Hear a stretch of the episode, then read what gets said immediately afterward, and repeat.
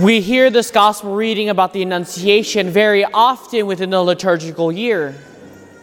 And the challenge we face when we hear things over and over and over again is it becomes familiar. We become numb to this passage and we just kind of glance over. It's like, oh, okay, I know this. The angel appeared. Mary said yes. Great. Whoop de doo. Doesn't matter.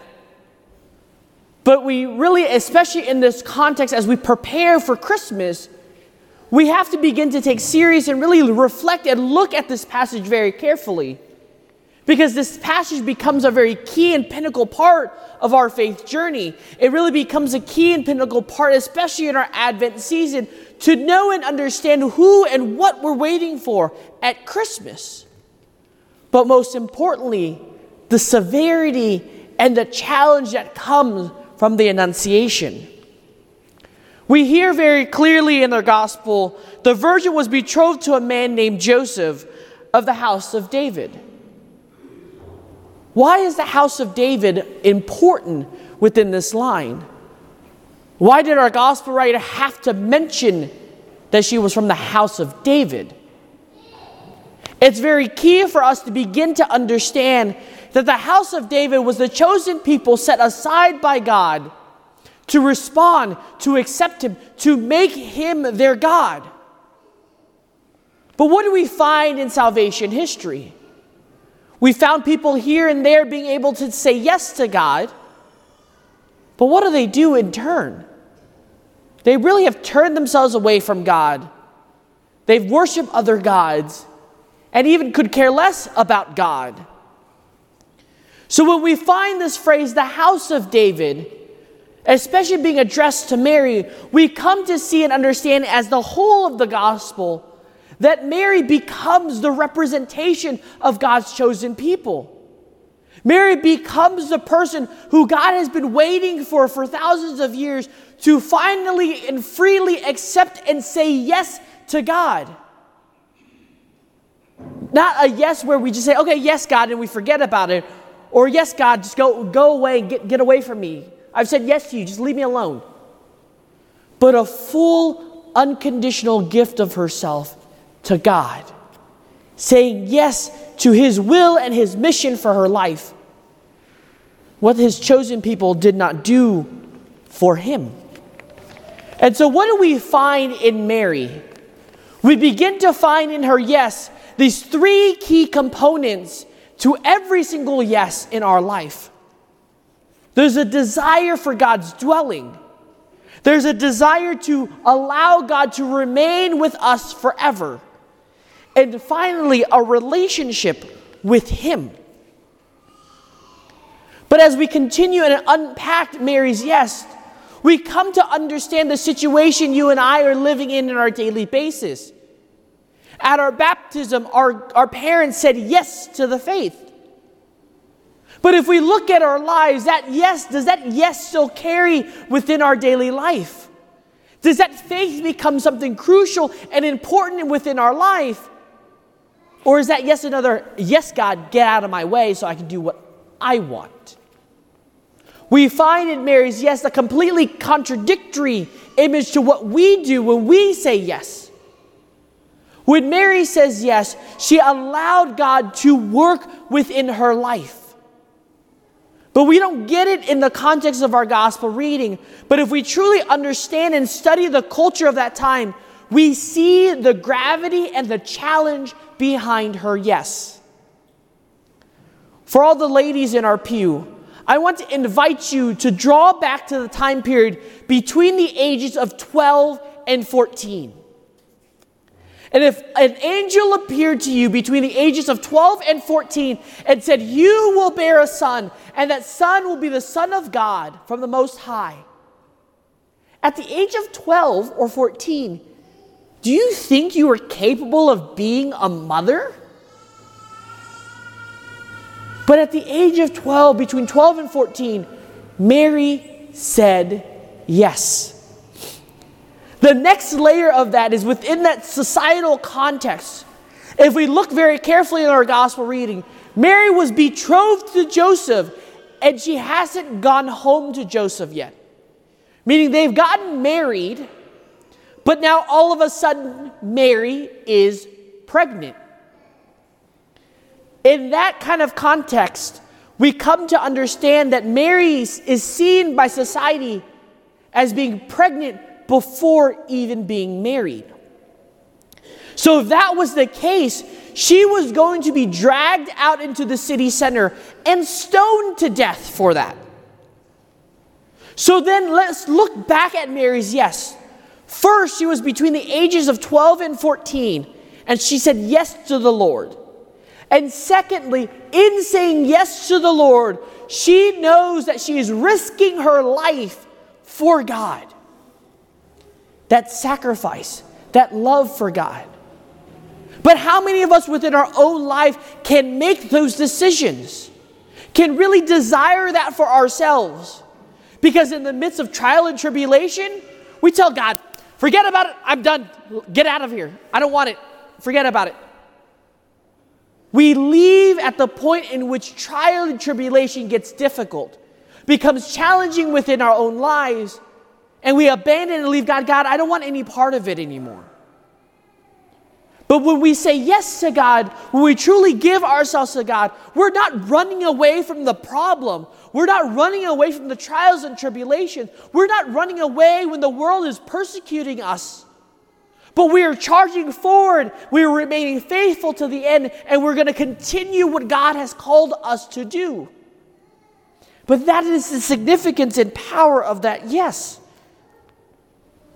So, how do we continue to remain faithful to Him? How does our yes become more powerful? How does our yes actually mean yes to God? Instead of just saying yes, and internally we're saying, no, God, nope, I say yes, but I'm really meaning no. When we look at the life of Mary and we look at what Mary has done in our gospel reading today, we begin to see the vulnerability. We look first and foremost at Jesus. If Jesus is the Son of God, then why could he not snap his finger and just magically appear into the world? Could he just not magically appear like a 33 year old man just began his life? But instead, he became man, was born of a woman. Mary carried her, Mary carried Jesus in her womb for nine months. We see this very intricate relationship that if we're going to love God, if we're going to say yes to God, there's a sense of vulnerability between both of us and Mary carrying Jesus for nine months. Mothers, you know, those nine months of carrying a child was not the most joyful, was not the easiest thing in life. But also in the incarnation, in Jesus becoming man, he made himself vulnerable in the mother's womb to remain and entrusted himself to our Blessed Mother. Because we understand now that when a child is in the womb, the child is very vulnerable. The child depends on mom for everything. The child is defenseless in the womb. But this is the Son of God.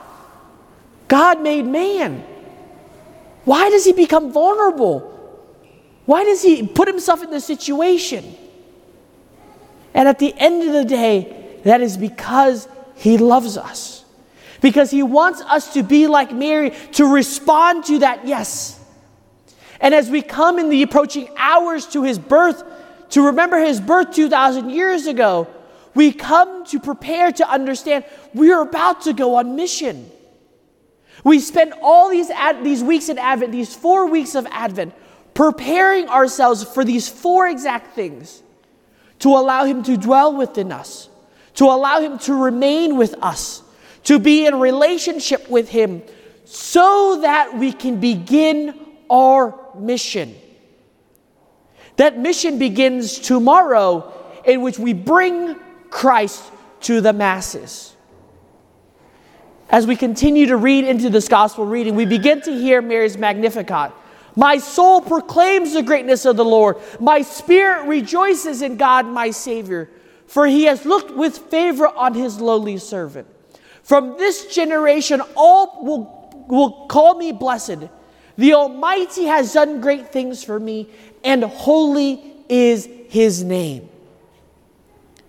My soul proclaims the greatness of the Lord.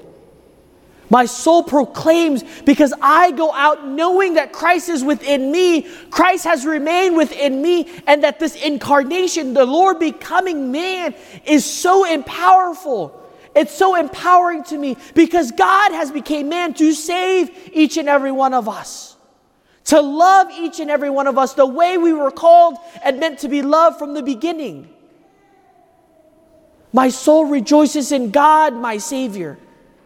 Because no longer I have to suffer here on this earth. I no longer have to be captive to death anymore. I no longer have to be a slave to sin anymore. But now I am free. I am free from the sins. I am free from slavery of death. My soul proclaims the greatness of the Lord. My spirit rejoices in God, my Savior, for he has looked with favor on his lowly servant. He has loved us and loved us so unconditionally that he became vulnerable, that he wants to dwell in our hearts, that he wants to remain with us as imperfect, as broken as we are. This God became man, a God, a king, a man who is worthy of much more, but dwells and wants to reside within our brokenness, within our frailty, within our weakness, to give us strength, to give us joy, to give us peace. So, my brothers and sisters, as we come to the final hours of Advent, it's still not too late to prepare a worthy dwelling place for Him, to reconcile ourselves with God, to begin this relationship that we're meant to have, that are, we are called to. So that when we come to Christmas, so when we come to celebrate Christmas, it's not just a passing day anymore. It's just not a passing celebration anymore. But we can begin, like our Blessed Mother, to say yes, to truly mean that yes, to allow God to dwell within me, to allow God to remain within me, to have that relationship with Him, so that when I bring the incarnation, when I bring baby Jesus to the world, the world sees Christ.